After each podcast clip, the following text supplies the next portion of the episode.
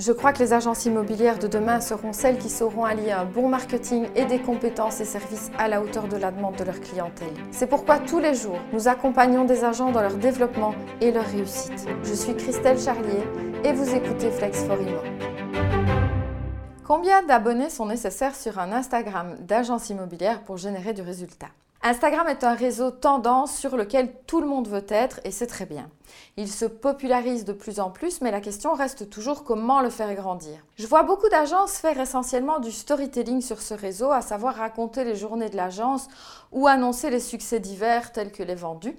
Pourtant, ce qui génère le plus d'abonnés reste, comme sur tous les réseaux, le fait de poster les nouveaux biens.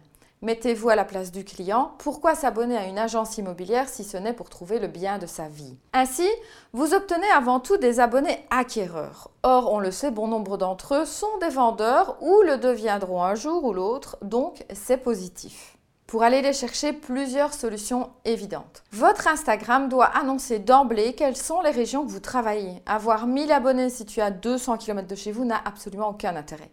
Ça fait bien, mais c'est inefficace. Vous ne devez avoir que des abonnés concernés par votre région, donc annoncez-le déjà dans la description. Rendez très visible pour chaque bien sa localisation et faites des stories à la une par région, village ou ville. Mais on le sait, vous cherchez des vendeurs. Pour cela, vous devez, en plus de vos biens rentrés, annoncer vos services et montrer en quoi ils sont plus efficaces que ceux du voisin, mais aussi plus efficaces qu'une vente de particulier à particulier. rien ne vous empêche en prime de contacter personnellement vos abonnés pour leur demander s'ils ont un bien à vendre. Vous avez une base de données en recherche de biens et ça, ils peuvent le comprendre.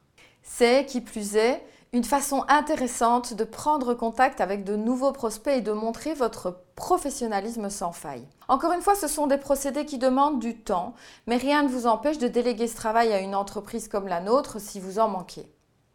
Merci d'avoir écouté ce podcast. N'hésitez pas à vous abonner pour ne rien louper et retrouvez-nous au quotidien sur la chaîne YouTube, le compte Instagram et le groupe Facebook Flex for